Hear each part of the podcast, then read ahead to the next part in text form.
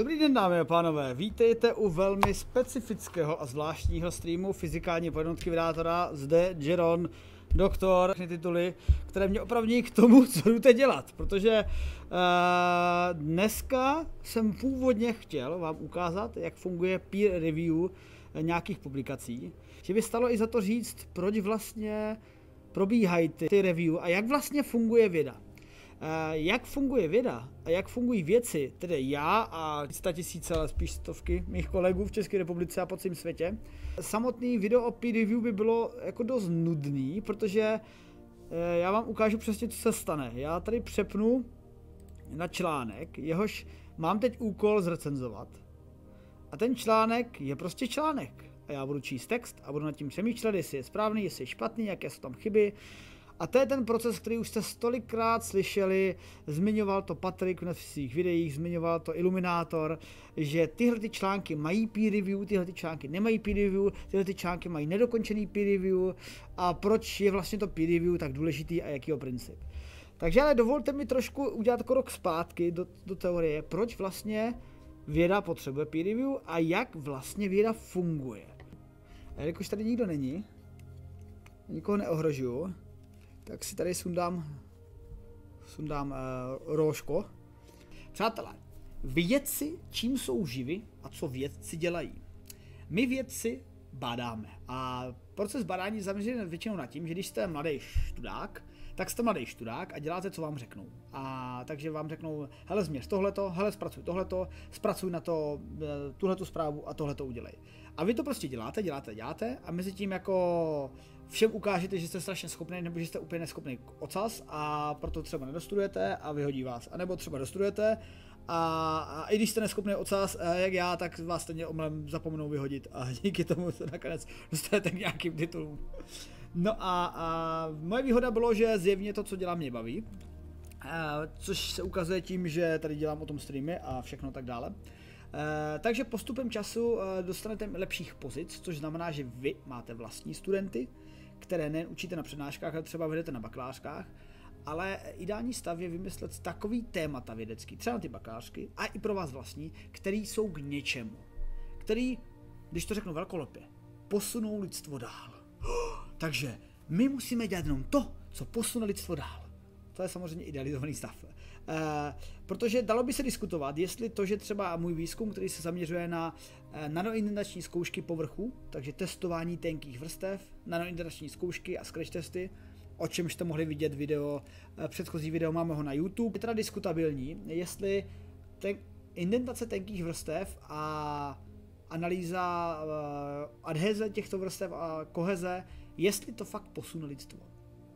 Já to vždycky vidím tak, že já, protože třeba dělám vrstvy, že dělám optické vrstvy pro teleskopy, tak já v rámci toho posouvám lidstvo k vesmírné civilizaci přesně o 0,000000001% a jsem na to náležitě hrdý. Ale náležitě. Takže takhle. Protože ty moje vrstvy se používají pro astrofyzikální účely, pro astrofyzikální observatoře, nebo moje vrstvy. Já je, oni je vyrábí kolegové, já jenom testuju, takže já jsem ještě ale větší lama v tomhle. Ale ty vrstvy jdou na observatoře, ty observatoře pak mají nějaké výsledky, tím se zvyšuje naše znalost o astrofyzice, o kosmickém záření, o tom, jak se proti tomu chránit, proti tomu kosmickému záření, což bude uh, propojeno do designu lodí, až budeme, a designu habitatu, až budeme ovládat naši sluneční soustavu. Takže takhle to vidím já. Ale pojďme od těchto těch obecných keců k tomu, co je tady pode mnou a všude, a to o tom, jak se to dobře prakticky, protože z, eh, rozhodně vám nedají peníze za to, že posouváte lidstvo o 0,01%, ale chtějí výsledky. A já si teď přepnu sem. A věda je eh, obč- česká obzvláště, ale obecně veškerá. Eh, you must publish or perish. Musíte publikovat nebo zhynout. To v podstatě znamená to, že se musíte zaměřovat především na to, abyste měli publikace a ty publikace někdo četl. A, a bylo třeba vymyslet systém, jak ověřit, jak udělat nějaký počítadlo, kolik máte publikací, jak udělat to počítadlo, jak jsou ty publikace kvalitní a jestli vůbec někoho zajímají a jak udělat to počítadlo, jestli to fakt to lidstvo posunulo. No a přesto a to všechno věda upřímně nevyřešila dodnes. Protože jsou lepší tři publikace v neuronových vědách, uh, anebo, pět, nebo je převáží pět publikací v materiálové fyzice, anebo to všechno převáží jedna úžasná publikace v, uh, na, o termonukleární energetice. Jak to vážit? A jak pak těm lidem dát plat za to? No a věda nad tímhle vším prostě dlouhodobě přemýšlí, protože to nejde o tom, že věci, hele, věci, kdyby bylo na nás, na věcích, tak my máme prostě svých projektů, já mám svých projektů, že si to můžu podělat. Takže my věci bychom si nejradši jako bádali a měli výsledky a pak to dali nějaký sekretářce, aby to zpracovala a my si bádali na ničím jiným. Ale takhle to nefunguje. E, věci si to musí sepsat a proto se říká publish or perish. Každý vědec je živ jenom tehdy, kdy má publikace což je někdy otravné a nepříjemné, ale ve výsledku vaše věda musí být sepsána ve čtivé formě, která má formát. Ten formát musí být úvod, schrnutí, neboli abstrakt, úvod, přístroje, které k tomu používáte a výsledky, které jste zjistili a schrnutí, proč je to důležitý. A v tomto formátu odborného článku, odborného textu, obvykle psaný v angličtině, protože angličtina je jazyk celosvětové vědy, takže nemá cenu publikovat v něčím jiným, absolutně nemá. E, tak díky tomu e, vy ukážete světu, že existujete jako vědec a že publikujete. Na druhou stranu, to vede k něčemu, čemu se říká e, publikační saturace, nebo v angličtině se tomu říká ještě nějak jinak, jako jaký, myslím, že ne kanálové publikace, ale no prostě dovede si představit, že vzniká velké množství bazmeku, velké množství bordelu, velké množství publikací, které jsou, že prostě tady vezme někdo prostě nějaký jako úplně bezdůvodný, k ničemu nenapojený vzorek, na něm udělá tři měření a vydá to jako publikaci. A těchto publikací pak vzniká a, a ten a vědec je zdánlivě strašně aktivní vědec, protože má hodně publikací, ale vlastně dělá úplný lejno, jenom předstírá před všema, že dělá aby mohl být živený. Protože přiznejme si, trošku uh, palba do vlastních řad, my věci jsme dost často takový asociálové, uh, nebo ne, obecně věci jsou takový jako asociálové, já teda asi moc ne, když se streamuju, ale si nechci machrovat, ale prostě asociálové, které eh, nejsou velmi často, řekl bych tak, 20-30% jsou věci dost nepoužitelné pro reálný život, jako nějaká představa jít si nakoupit, zapnout mikrovlnku, Hele, já znám kolegyni, která je uh, relativně dobrá v kvantové fyzice a v uh, normálně v teorii relativity a všechny tyhle ty věci kolem Einsteinových rovnic, ale ona neumí používat mikrovlnku. Ale my věci jsme takový divno člověk, divno lidé. A proto někteří prostě um, potřeb, rychle publikují, aby měli hodně publikací, ale hlavně ať mají klid od všech a hotovo. No aby, aby tohle to nenastávalo, tak Vida zase vytvořila nějaký systém self-ochrany. A to, že ty články, že vy si můžete poslat 10 článků do mateří doušky, ale je lepší, když těch 10 článků pošlete do Nature, nebo Science, nebo v našem případě uh, Journal uh, of European Ceramic Society, VER, Fin Films, a jo, Scientific Report jsem jednou měl, uh, Coatings, uh, všechny tyhle, ty, co jsem zmínil, jsou zajímavé časopisy. Kam vy pošlete své články. A teď jako, OK, a jak to, že jsou tyhle ty, uh, časopisy tak dobrý? A jak se vlastně dost, jak se stalo, že Science je tak cool a Nature je tak cool a Ver a uh, fin, fin film jsou třeba méně cool a nějaký indický uh, časopisy uh, jsou ještě méně cool. Jak se to stalo? To je tím, že existuje prostě takový princip, ve kterém vydáváte zajímavější publikace do těch časopisů a tam jsou citovány že reálně ten článek tam nepři, nepřiplcne se a že ho někdo čte. A, vám, a samozřejmě jsme v, poči- v době internetové, takže jako eh, když já píšu článek odborný, což vlastně můžu ukázat tady na tom, co budu recenzovat teď, ta publikace má citace. A to je to podstatný. Vy, když se dostanete do toho bodu, že prostě hodně autorů bude jako citaci pro svůj jejich vlastní výzkum používat váš nějaký článek, tak tím ten váš článek získává slávu a koule. No a ten časopis, ve kterém vyšel, taky. A tímhletím formátem postupem eh, roku a desítek let dostalo se k tomu. Třeba super časopis Akta Materiál, to je jeden z největších eh, časopisů, co má impact faktor, jeden z největších uh, impact faktorů. Uh, Akta Materiál, jo, Journal of Nuclear Material Society, určitě tady byl nějaký physical letter, Akta Materiál, Akta Materiál, Akta Materiál Applied, jo, tohle je trošku horší časopis, to vím. Jo, jo, prostě No to je jasně. Prostě Borec dostal úkol pročíst hlavně tyhle ty časopisy, tak jel. No, vy musíte se dostat do bodu, že musíte dávat psát publikace, který vy doufáte nebo tušíte, že by mohly být sledovaný. Takže nebudete tady bádat nad měřením tady nějaký kraviny, kterou najdete na stole, ale budete bádat nad něčím, na třeba, jako v mém případě, budete bádat nad SIC vrstvami, který doufáte, že by se k něčemu dali použít. Vy to nemáte jistý, já nemám uh, spojenou firmu, která by ty vrstvy řekla, je, dobádejte to, eh, pane velký vyrátore, a já to zap, zapojím do svého motoru a budeme všichni miliardáři. Ne, to je takhle. To je základní výzkum. My to prostě dobádáme, navrhneme nějaké e, možné využití a dokonce nic nám nebrání udělat ten kontakt ty firmy kontaktovat, eh, tu možnost ty firmy kontaktovat, aby to využili. Ale e, je to o tom základním výzkumu, ale musí, aspoň doufáme, že ten článek je jakoby dobře napsaný a je o dobrém tématu a někdo si to vezme. Tak, takže teď se dostáváme k tomu, že už jako víte a tušíte, jak vlastně věci dostávají tu slávu, že publikují a publikují kvalitně a ostatní to citují. No a když takhle publikujete, tak postupem času jste jakoby známější a slavnější, což znamená to, že vy jste známější jako tak jako relativně, že takhle to třeba řeknu. Oliver, Far, Svein, Nix. To jsou prostě jména, které jsou pro mě něco jako, jako pro fanouška fotbalu by byly uh, Pepe, uh, Souček, potažmo Messi, Ronaldo. To jsou prostě pro mě lidi, kteří vím, že jsou slavní, protože na začátku svého studia, když děláte vrstvy, když děláte mechanické zkoušky, tak jejich články jsou ten základ. A to ví všichni. Každý student, kdo přichází do našeho týmu, teď mám zrovna dva bakaláře nový, takže jsem jim dával povinnou četbu, aby se teď uh, tak jako měsíc, dva zorientovali, co děláme. Všem jsem dal články se 70% od těchto těch čtyř autorů. A, a oni to ví, ti autoři že všichni je čtou a proto jsou slavní. A došlo k tomu, protože když my pak píšeme články, třeba já nebo můj šéf nebo i s těma našimi studentama, tak vždycky tam citujeme tyhle ty autory a jim to naskakuje někde. Jim naskakuje, Ježíš, Mara, minulý týden mě zase pět lidí citovalo, Ježíš, a kvůli tomu jejich články jsou tak citovaný, že jsou v podstatě kdyby byl nějaký žebříček citací, kdo má nejvíc citací, tak oni jsou jako strašně na špici a jsou vlastně super věci.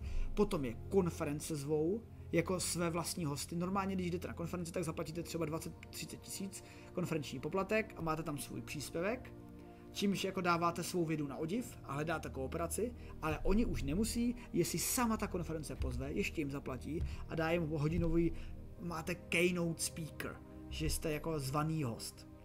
A protože jsou takhle, takže takhle funguje věda. Čím děláte zajímavější vědu, na kterou se dá napojit jak věda, tak průmysl, tak tím se stáváte slavnější. Ale doposud jsem mluvil o tom nějaký jako étericky, slavnější, lepší, známý.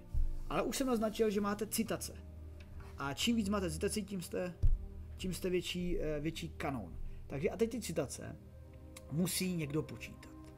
A na to existuje několik formálních výpočtů, z nich některé nikoho nezajímají, některé někoho zajímají. A předvedeme si to na jistém věci, který se jmenuje Jan Tomaštík, a jsem tu tedy já. Takže třeba existuje stránka ResearchGate.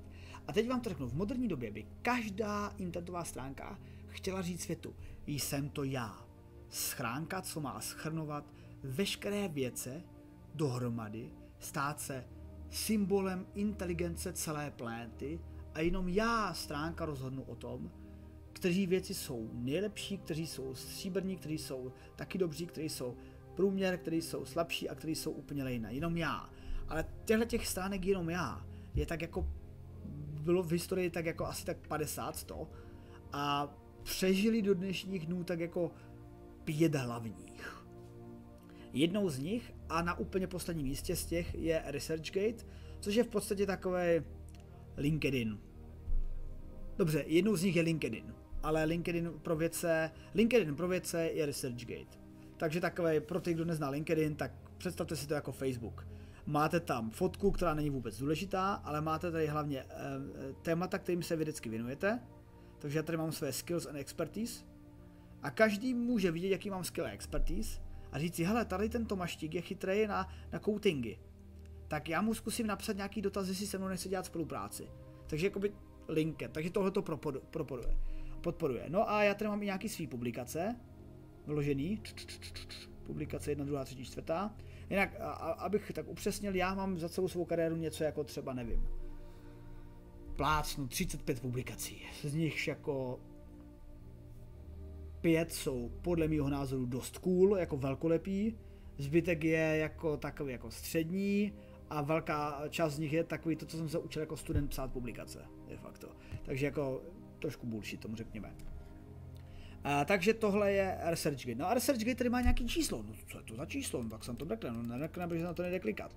V podstatě ResearchGate vám za to, kolik máte tady publikací, kolik těch publikací lidi stáhli, ty publikace se dají stahovat, když jsou zveřejněný, a kolik mi na to napsali komentářů a kolik lidí to citovalo? A přiznalo se na tom ResearchGateu, že to citovali, i když, i když ResearchGate si to hledá i nějak sám, že tento vaše publikace byla citována, tak vám naskakuje číslo. A já mám číslo nějakých 22,5, moje segra, která třeba odešla, odešla z vědy, tak má 9, můj kolega má 35, profesor Otyjepka, velmi uznávaný chemik, 47, a, ale, ale nikdy to nevypůjde. Třeba můj šéf, Radim Čtvrtlík, má 27,93, což je jenom o 5 méně než já. Jako realisticky by měl mít tak jako o 20 víc než já, ale a tak to je, ale, ale jsou tady jiné statistiky. 341 bodů za to e, z nějakého čísla, což vůbec nevím, jaký je to číslo, kde to vymysleli. How we measure total, um, total research index is the sum of the research interest of each research item and had... To je zase nějaký house numero, že vědecký zájem, takže já, o mě je vědecký zájem 341,7. Vůbec nevím, co to znamená, vůbec nevím. Ale, ale tyhle věci chápeme. Už jsem byl 153krát citován, 98krát někdo dopočil naše, doporučil naše publikace, že jsou zajímavé, že řekl, hele, tyhle doporučuju jako za to na ten obor. A 16 410 krát už někdo kliknul na tu publikaci, aby si ji přečetl. Takže to je ResearchGate. Reálně ho to nikdo moc nesleduje. Orcit je jeden z novějších, dokáže být dostatečně jednoduchý a příjemný, aby ho začali všichni používat. To znamená, že je takový živej životopis. Prostě de facto Orcit je životopis, to je nic, nic jiného to není ale je takový jako má hezkou grafiku, hezký design a jsou tam dobrý odkazy, takže zatímco někomu musíte poslat životopis PDF a on si to přečte, tak tady prostě hned vidí, kde jsem byl zaměstnaný, co jsem studoval, jaký jsem získal granty a teď se můžou podívat na můj Facebook, tady je odkaz, který jsem, a, že jsem z České republiky, jaký jsou moje expertízy a jaký jsou moje research ID a to jsou zase další prostě capoviny. Jsou zase úplně nezávislé věci. Ale takže Orcit, vši, kdo není na Orcitu ve vědě, jako by nebyl. A teď se dostáváme k tomu, proč ty publikace, eh, jak si věda chrání, aby nebyly publikovány sračky, a když to řeknu na rovinu, a, ale jak je někdy těžký tím projít, a někdy je lehký. A tím je Scopus. Scopus je de facto vydavatelství, a je jich více, Scopus, Elsevier, tři nejhlavnější na světě jsou Scopus, Elsevier a Springer. A pak jsou samostatné vydavatelství Nature a Science, nevím po čím je. Není Science pod Elsevierem? Dobře, tak čtyři. Tak Nature, Scopus, Elsevier a Springer. A nevím po čím je Science. A nechce se mi to teď hledat. A tahle ta vydavatelství uh, už mají, mají pod svým portfoliem třeba 28 časopisů. A ty časopisy se jmenují Fin Films and Coatings, Beatles, Brouci, česky to teď budu říkat, jo? studium dřeva, hydrodynamika a statistická fyzika, kosmické technologie, rakovina. A, a, tyhle ty, a, v, a v podstatě tyhle, ty čla, tyhle ty, uh, časopisy, když jako člá, autor budu, řekněme, doktor, co píše o rakovině, udělám nějaký výzkum, já si píšu článek, aby tohle svět věděl, tak to asi nedám do Fin Films and Coatings. Nedám to do studium dřeva. Dám to do časopisu Rakovina. Proč? Protože časopis Rakovina budou číst ostatní věci, které zajímá rakovina a oni na tom najdou zajímavý téma a začnou se mnou spolupracovat. Nebo naopak, protože je zajímá ta rakovina, tak oni ten můj článek si řeknou wow, what a great story, to musím citovat a budou to citovat a mu pak budou naskakovat ty citace a bude mu velký to skore. A to je v rámci Skopusu. Takže a, a dobře, a, a, dobře, a v jakém kontextu se bavím o Scopusu, protože Scopus je jenom jeden ze čtyř. Scopus zase udělal pěknou schránku, kde to schrnuje pěkně. A on schrnuje nejen publikace své ve svém vydavatelství, ale schrnuje publikace i cizí a výsledkem toho, že vám dělá takový pěkný grafy. A vypadne vám něco, co ve vědě je nejproklínanější věc a mezi věci a to je H-index. A teď vám přátelé oznámím, že velký Jeron, velkolepý vědec tohoto světa, který minimálně co se týče jména Tomaštík a křesního jména Jan, nemá v České republice pravděpodobně konkurenci aspoň do 100 kilometrů. Ale já jsem se skláně díval, když jsem si i hledal Tomaštíka na Skopusu, tak jsem našel tři. A jeden dělá vědu v České republice eh, a jmenuje se jinak než já, myslím Jakub. Eh, jeden jsem já a druhý je Christian Tomaštík a toho znám dlouhou dobu, protože už jsem ho párkrát našel, tak to je Rakušák. Takže asi nás moc nebude. O H-indexu by se dalo mluvit hodiny. A H-index je zase takový house numero. Ale tohleto house numero mělo to štěstí, že, uh, že to bylo jedno z prvních house numer, který uh, začalo hodnotit vědce a, a tak se udrželo. A počítá se to takovým jako složitějším, tady na to dokonce i byl návod, jak se počítá index. Ale uh, když to jak zjednoduším, tak uh, je to, je to založeno na, na, na počtu, dokument, počtu vašich publikací a počtu vašich citací a když mám high index 7, tak to znamená, že aspoň 7 mých publikací bylo každá z nich sedmkrát citována. Co zní složitě, ale vlastně tak složitý dnes není. Takže protože, a kdybych měl 7 publikací a bylo 6 citováno 6krát, teda, kdybych měl 7 publikací a 6 bylo citováno 6, 7krát a ta poslední 7 jenom 6krát, tak má, mám high 6. Protože mám sice 7 publikací, každá citována 6krát, ale mám aspoň 6 publikací, které byly citovány 6krát. Prostě whatever, na internetu je na to několik článků, ale ten H-index se strašně ujal. A v podstatě uh, ve střední a východní Evropce, Evropě je ten H-index heslem. Máte malý H-index? Tak to nejste věc. Máte velký H-index? O, pojďte, o, velký větče, pojďte. Můj H-index je relat, můj H-index je v kontextu toho, co dělám, řekl bych, mírně, možná mírňuce nadprůměrný, ale spíš bych řekl, v kontextu Ameriky je třeba podprůměrný. V rámci České republiky bych řekl, že asi jako takový středáček. Ale zase a no jo, a to bylo dřív. Ale postupem času existuje hodně ve vědě hodně kooperací. Já třeba nikdy nepíšu článek sám. Se podívejte na moje publikace, jo. No, kde ale? Ale zpět. Oh, načti se. Mimo, tady mám, tady mám kolik jsem udělal, kolik jsem udělal publikací. Hmm, hmm. Pane Tomaštíku, 2020. Kde to tady máte, ty publikace? Hm, to protože mám dva články ještě nevydaný. A ah, musíme to dělat. Takže dobře, takže můj jeden článek. Světlík Tomaštík Václav. Taylor Klimša Kopeček a někdy tady vzadu je Tomaštík. A já se teď odkýchnu. Takže v hodně publikacích máte eh, vícero autorů. Což znamená, eh, že eh, všem vám vlastně jako rostou ty, ta sláva, ta citace, ale také se rozmělňují. Protože jestli napíšu já jedno, jeden článek, napíšu ho sám, tak je to tak jakoby ceněný v kontextu všech těch uh, čísel, jako kdybych napsal dva články, kde jsme dva. Nebo čtyři články, kde jsme čtyři.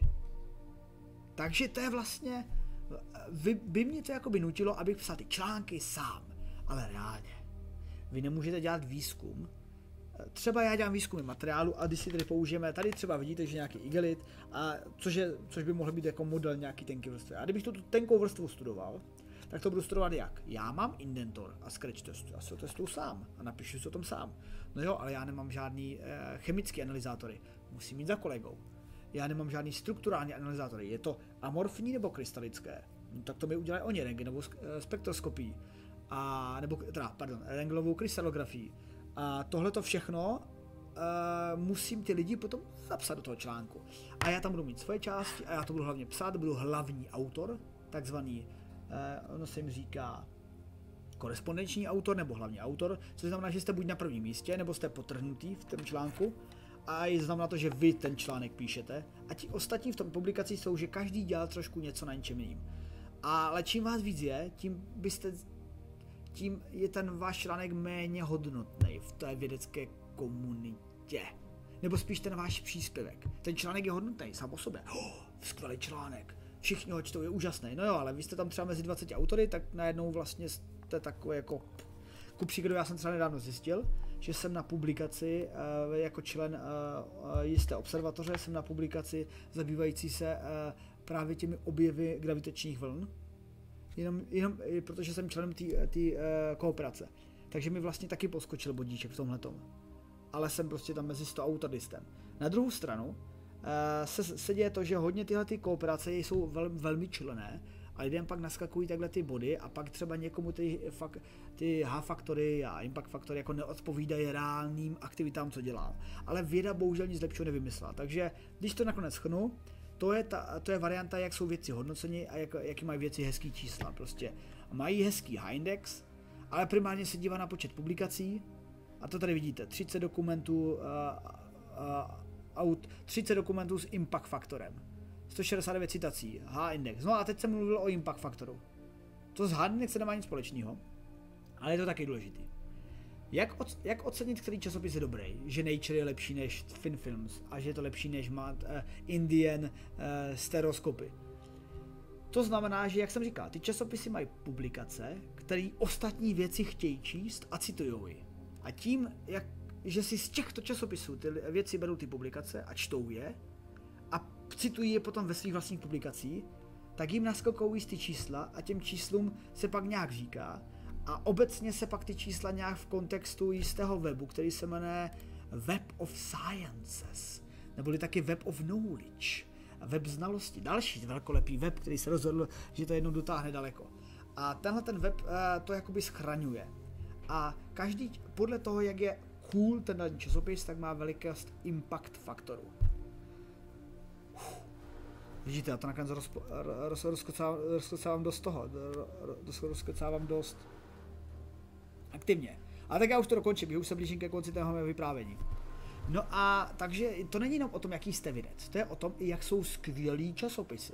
No a ty časopisy jsou právě v rámci toho impact faktoru, takže logicky eh, existuje zjednodušené pravidlo, vyšší impact faktor, lepší časopis. A to je jednoduchá varianta. Mírně složitější varianta, že to nefunguje cross obory. Chemické časopisy mají mnohem vyšší impact faktory než moje fyzikální časopisy. A ty mají mnohem vyšší impact faktory než matematické časopisy. A medicínské časopisy, ty mají od impact faktoru 20 výš. A ve fyzice i Nature má jenom 20. A v medicíně student nepublikuje svůj bullshit do ničeho, co nemá aspoň jako 12. Takže vlastně jako on ten impact factor funguje, ale jenom v rámci bublin. V rámci těch vědeckých bublin. A, a zjednodušeně se to dá hledat právě v těch bublinách právě na webov knowledge, že třeba já si tady najdu vzorový časopis, jo, a já jsem si našel Journal of Ceramic Society, eh, časopis Evropské keramické společnosti který je výborný časopis, velmi výborný. A ten, časop, a ten časopis, když ho najdu, najdu si ho, najdu si ho, tak tady má nějaký parametry, že vyráb, tohle ho vydává, tohle je ISSNko, že ho prodává Elsevier samozřejmě, kdo jiný, že jo. A, a teď jako tady jsou jeho distribuce citací, to vůbec nevím, co to znamená. Jo, jasně, jakože jestli už, kolik kolik sloupečků přichází na 10 citací a tak dále, tak dále, whatever. A to je ten impact faktor. A tenhle časopis jde vidět, že za těch posledních pět let je stabilní jako prase. Takže je furt na špici a já si řeknu, ale jak si stojí s ostatními časopisy ve svém úboru? On totiž má kategorii, která se jmenuje třeba materiálová věda a, keram- a keramika. Tak já kliknu na materiálovou vědu. Co to načte? Myslím.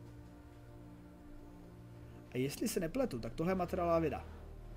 A v tom, v tom, takzvaném, eh, v tom takzvaném balíku materiálové vědy mezi světově uznávanými časopisy, což znamená, že jsou ve Scopusu, tady je vás Scopusu. Abyste byl uznávaný časopis celou uh, vědeckou společností, tak musíte být ve Scopusu, není jiná varianta.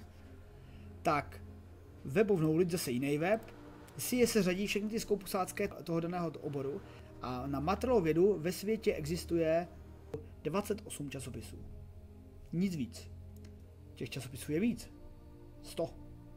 Ale těch dalších 72, kdybyste tam publikovali, tak je to jako kdybyste to hodili víceméně do koše.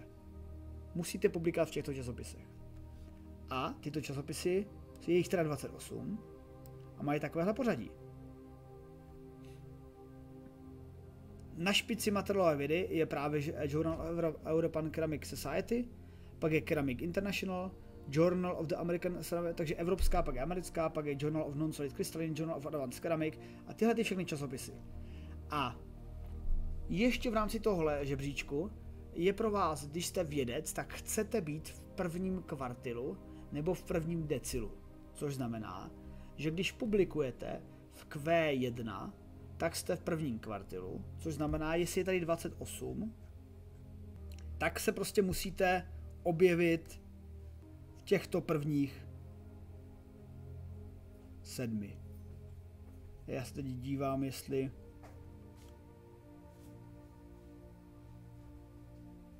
je to nějak i rozdělený s tím eigen faktorem. Dobrý. Furt jako budete vědec, uznávaný a budete doufat, že vás budou citovat, když budete kdekoliv jinde.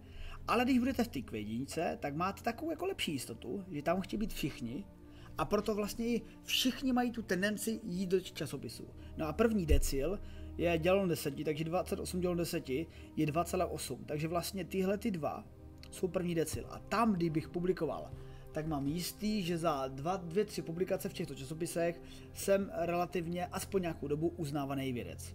A to znamená, že budu mít dobré citace a tak. Takže takhle to funguje. A jak, se to, a jak je to vstažený k penězům? Právě, že to je ten problém vědy. Věda se furt snaží nějak zaplatit svý vědce. Férově. Ale jak? Takže na tyhle ty čísla, na tyhle ty všechny čísla, co jsem vám dneska řekl, jsou navázané peníze ze státního rozpočtu. Takže když já publikuju v prvním kvartilu nějakého oboru, tak moje univerzita za to, dostanete, za to dostane takový balík peněz, ještě nějak parametricky vynásobený nebo něco s impact faktorem toho daného časopisu. Když budu v prvním decilu, tak těch peněz bude mnohem víc. Když budu mimo první kvartil, budu v Q2, takže jestli je ta 28, tak Q2 je vlastně do 14, že jo? Takže v Q2, uh, eh, takže bych kdekoliv v těchto časopisech, tak dostane univerzita méně peněz. To není, že dostanu já, to dostane univerzita.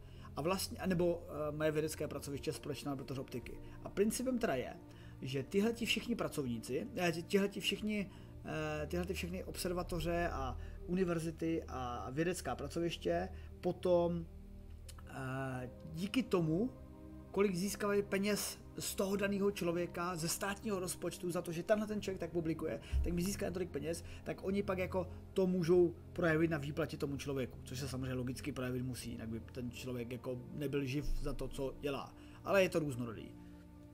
Je o tom hodně problémů, někde je to víc férový, někde je to svinsky neférový, obzvláště pro zahraniční vědecký pracovníky je to dost svinsky neférový a tak. Takže takhle my jsme vlastně pod, uh, inspirováni, aby jsme publikovali co nejvíc. Za A, my chceme, aby jsme publikovali co nejvíc, aby nás lidi znali a napojili se na naši práci, ale za B je to přímo vázano na náš plat. A teď se konečně dostáváme k tomu, a OK, a kdo rozhodne o tom, jestli ten časopis, ten článek, co napíšu teď já, půjde do Ceramic Society? No vy ho tam pošlete. A oni můžou být, a, a o to, rozhodne o tom rada editorů nebo jeden editor, a to je, a to je fáze jedna. Ta fáze jedna je, že oni se podívají a řeknou, tenhle článek se tematicky vůbec nehodí a napíšou mu, promiňte, vůbec se nám to tematicky nehodí, nespadá to do našeho oboru. Oni se to podívají rychle, to mají hotový za 10 minut tohleto. Ani ne, za 5 minut. Podívej se, za dvě. Podívají se na abstrakt, ne, tematicky se to nehodí. A to řeší v podstatě editoři um, placení tím časopisem, kteří za to mají celkem dobrý prachy a to je jejich práce.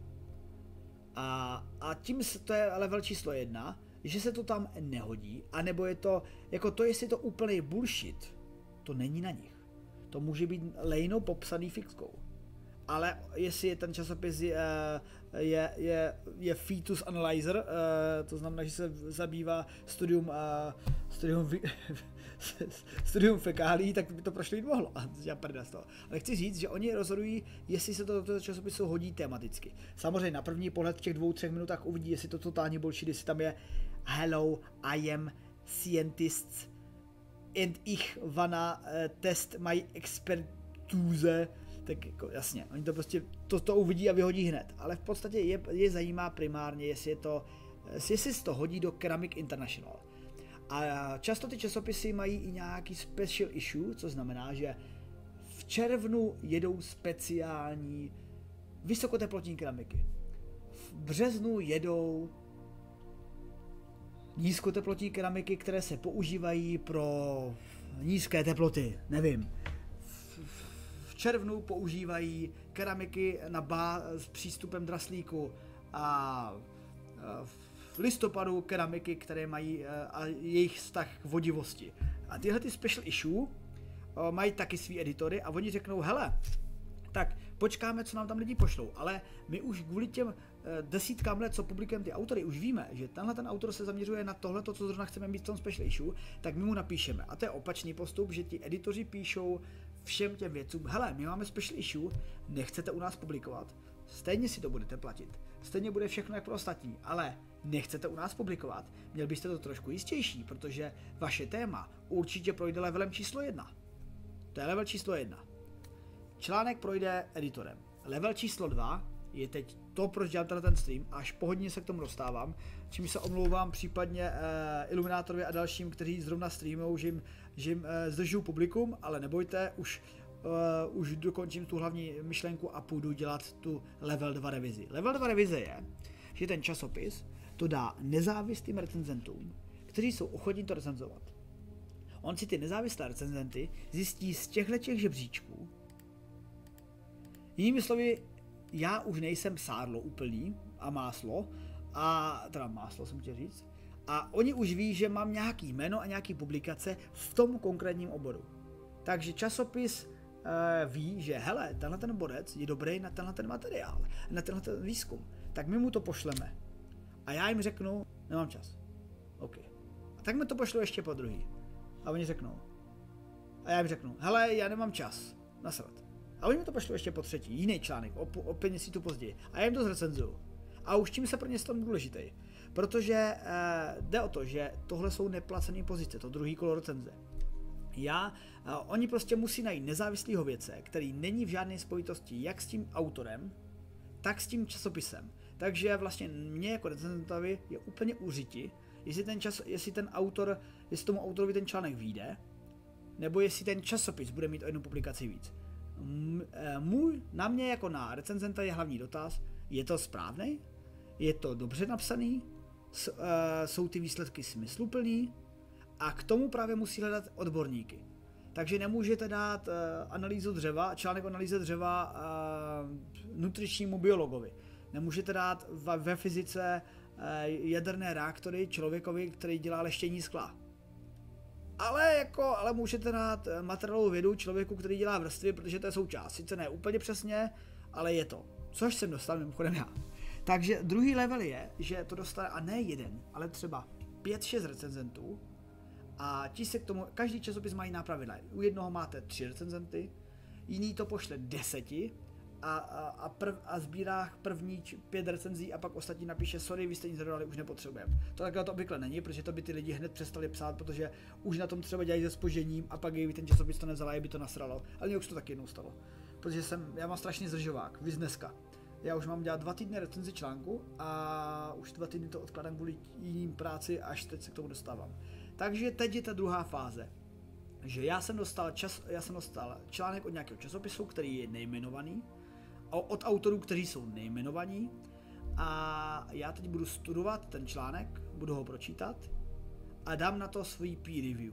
Dám na to své nezávislé hodnocení. Ten článek je zajímavý, máte tam chyby mluvnické a tahle ten odstavec má moc silné tvrzení, nedá, ne, nedává mi to smysl, víc to upřesněte. tohle je super, ale v tom grafu máte kraviny, protože to tam nemůže být, protože nějaký vztah něčo, něčo, něčo. Takže to je vlastně level 2.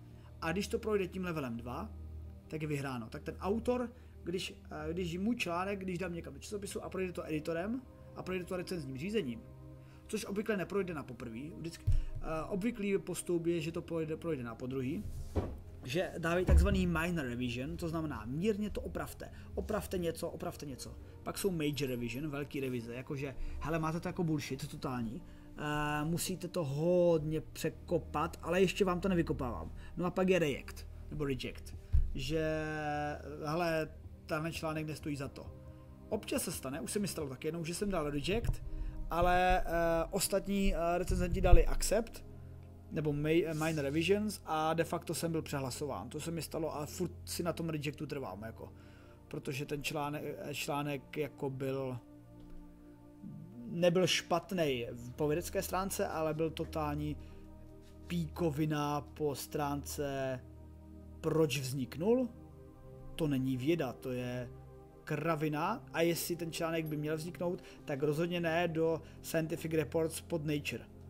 To prostě ten článek měl být, no to je jedno prostě, takže, takže může se stát, ale ve výsledku vy jako autor doufáte, že to pak proleze eh, po nějakých revizích a pak to máte publikováno a pak to někdo cituje vám roste číslo, vám roste impact faktor, časopisu to taky roste, když to někdo čte a tak. Takže vlastně časopisy mají eh, snahu publikovat jenom dobré články a publikovat co nejlepší autory, a vy máte snahu být tím co nejlepším autorem, aby vás ty časopisy chtěli.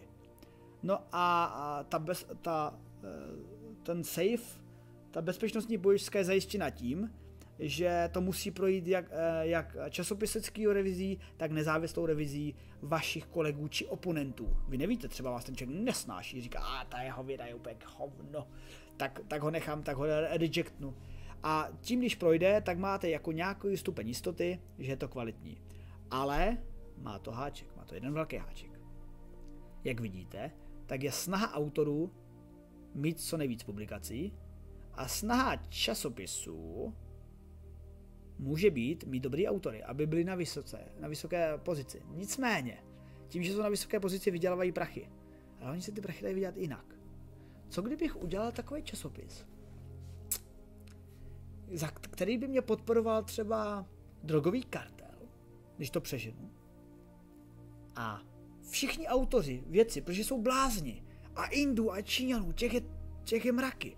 Co kdyby jim řekl, uh, publikujte do mého Science of, of, of Big, of Big Science, Science of Big Science, do mého časopisu. On sice není ve Skopusu, ale on jednou bude, když se budeme všichni snažit a budete dávat dobré publikace ale už teď nemusíte platit velké, velké příspěvky do toho časopisu, eh, nebudete platit 20 tisíc českých korun a budete platit jenom třeba 12 tisíc. Ale je velmi snadné projít, protože eh, my jsme otevření všem mladým vědcům. Jinými slovy, my jsme ochotni pustit i totální bullshit, když nám zaplatíte. A takovýhle časopisy existují a říká se jim pirátské časopisy a hodně z nich má sídla v Africe, Indii, Číně a překvapivě i třeba ve Švýcarsku, uh, Rusko, Ukrajina, v podstatě ten nezápadní svět, ale pár, pár se jich najde, říkám, i ve Švýcarsku je jich pár, vím o nich. A tyhle, ty, eh, tyhle ty pirátské časopisy jsou v podstatě, oni nejsou pirátské, oni prostě využívají poptávky vědců, že publikují. Ale někteří věci Každý stát to má jinak hodnocení. U nás musíte publikovat, když publikujete v pirátských, tak se sám zabíjíte, sám se podkováte. Ale dovedu si představit, že třeba v jiných státech eh, je to hlavně o tom počtu publikací. A těm vědcům je úplně jedno, jestli napíšou tady totální bullshit, eh, což vypadá jako nákupní košík, a ten bullshit dají do článku Big Science Big. A vlastně, že to nikdo nečte. A že to vlastně ten článek je de facto utajená kancelář někde v mrakodrapu a na bílého koně, jim jedno. Hlavně, že mají čárku, za kterou jim přijdou státní peníze. Takže to jsou pirátské časopisy a je jich relativně dost. A je to zaspomovaný, ale právě principem těch impact faktorů, těch skopusů, těch H-faktorů, H-indexů a těch recenzí už se vyprofilovalo skupina vydavatelství, jak jsem říkal, Elsevier, Springer, Nature, MDPI a Scopus, takže pět jsem si vzpomněl. Uh, no a tyhle, ty, a tyhle ty už jakoby víte, že tam nebudou bullshity, že ty jejich časopisy budou dobrý. A samozřejmě, že může se stát, třeba Nature má Scientific Reports, který byl super časopis. A teď je to víceméně považováno za trošičku bullshit. Bullshit z rodiny Nature? Co pak, co pak? Že pod Nature je časopis, který jakoby polo bullshit? Ano, je tomu tak. Tak, a takže a teď končím tuhle část vysvětlující, která nakonec byla velmi vysvětlující. Byla to taková krásný eh, input do toho, jak funguje věda. Ano, to jsou ty kauzy s indickými časopisy. Přesně tak, Kakadinko, to jsou přesně oni. Tak přátelé, eh, já doufám, že se vám eh, líbilo tohleto video ohledně popisu, jak funguje vůbec věda. A já teď, já teď přejdu k té fázi, která je vlastně mě živí, anebo na, takhle to, že jdu recenzovat časopis, eh, článek nějakému člověku, který to dal do nějakého časopisu, to je moje vědecká morální povinnost. A reálně, reálně za to jakoby nejsem úplně placený. Prostě muž je teď naštvaný, samozřejmě je naštvaný, že tady streamu a dělám kraviny místo toho, abych už hodinu opravoval ten článek. A měl bych to z krku. Uh, a, ale je to o tom, že uh, očekává se, že to děláte, protože každý vědec to musí dělat. Protože to vede k dvěma cestám. Za A my víme, že tím chráníme sami sebe a všechny ostatní a celou vědu před bullshity. A za B, eh, za B úplně racionální. Já pro tenhle ten daný časopis už dělám eh, asi druhou recenzi za poslední dva roky. A pro tohle dané vydavatelství je to asi moje několikátá recenze. A já u nich také chci publikovat. A je dobré u nich mít dobré oko, co znamená, že ten pr- krok číslo jedna budu mít jednodušší. Oni si řeknou, jo, to, to je ten, to je ten Tomaštík, který mu my píšeme o ty recenze. A, oni by se, a, tak se, a, tak, a nebudou to brát jako, jo, to je ten nějaký pokorný, v životě jsme to neslyšeli to jméno a vždycky si to dají vyhledat, ne, nemá u nás ani jednu publikaci, vůbec nevíme, kdo to je a vůbec ani jednu recenzi nám nedělal, nevíme vůbec, ale prostě u toho Tomaštíka budou vědět, že jim bude svítit, že jo, ten pro nás recenzoval a takhle a jeho recenze byly kvalitní, nebo byly šity, nebo prostě takhle. A oni si tohle to řeknou a řeknou si, aha, tak to je samozřejmě, tak teď se podívám, tak má první krok. A podíváme se, Tomáštík nám poslal článek, No, vypadá to dobře, ale u něho je to jistý, že je to v pohodě a první krok to projde, ale samozřejmě to neznamená, že mi ten článek u nich vyjde. To by bylo podplácení. Protože oni to pošlou dalším pěti úplně lidem Afrika, Amerika, Španělsko, Česká republika. A ty lidi zcela nezávisle, netlačení ničím jiným než termínem, rozhodnou, hele, toto maštíkovo je bullshit, to neposílejte dál. A tak, a je to na nich jenom. Takže takhle se vlastně šetří a sama chrání věda. Je, jo, jo, orci, hele, Adela už večeřela zjevně, zjevně přesně ví, o čem tady mluvím, protože Uh, uh, hele, Publonci neřešíme, uh, ale Orcidy už musíme a RIF, ano, to je RIF je přesně to hodnocení, jak Česká republika hodnotí tabulkově to, jak jste dobrý vědec nebo nejste, protože to, z toho se počítá RIF tabulek, č, počet článků, počet publikací v daném Q1, v D1, ale takže, takže přátelé, vy když už po dnešním videu uslyšíte uh, Scopus, vy když uslyšíte H-index, jako hodnocení věce. Vy když uslyšíte kvalitní publikace, vy když uslyšíte impact faktor a kvartil a decil, tak vy byste měli tak aspoň trošku vědět, o čem ta věda je. Takže, ale když to schnu, my musíme dělat vědu a bádat a samozřejmě dělat i zakázkový výzkum pro, prax, pro, pro firmy a jim děláme analýzy, ale primárně musíme publikovat v dobrých časopisech a kvalitně, aby jsme si zajistili, že vlastně ta věda funguje, když to tak blbě řeknu. Samozřejmě můžu být eh, nějaká věda ukradená. No jo, ale vám může být věda ukradená a v tom případě budete psát blbý články a v tom případě ty články nikam neprojdou a v tom případě vás vyhodí z práce, protože z toho vaše práce nebude mít peníze. Takže ta, i zde simple, prostě musíte dělat Uh, přesně kvůli těmhle důvodům, které jsem dřív popsal. Doufám, že se vám líbilo moje video ohledně toho, jak funguje věda, jak funguje česká věda a jak věci musí být živě a co musí dělat, aby byly živě správně, fakticky a nedělali žádné chyby. A jestli máte nějaké otázky k této vědě a k tomu bádání a k těm impact faktorům a všem těmhle záležitostem, tak nám napište do komentářů a my to zodpovíme, protože na to uděláme nějaké další video.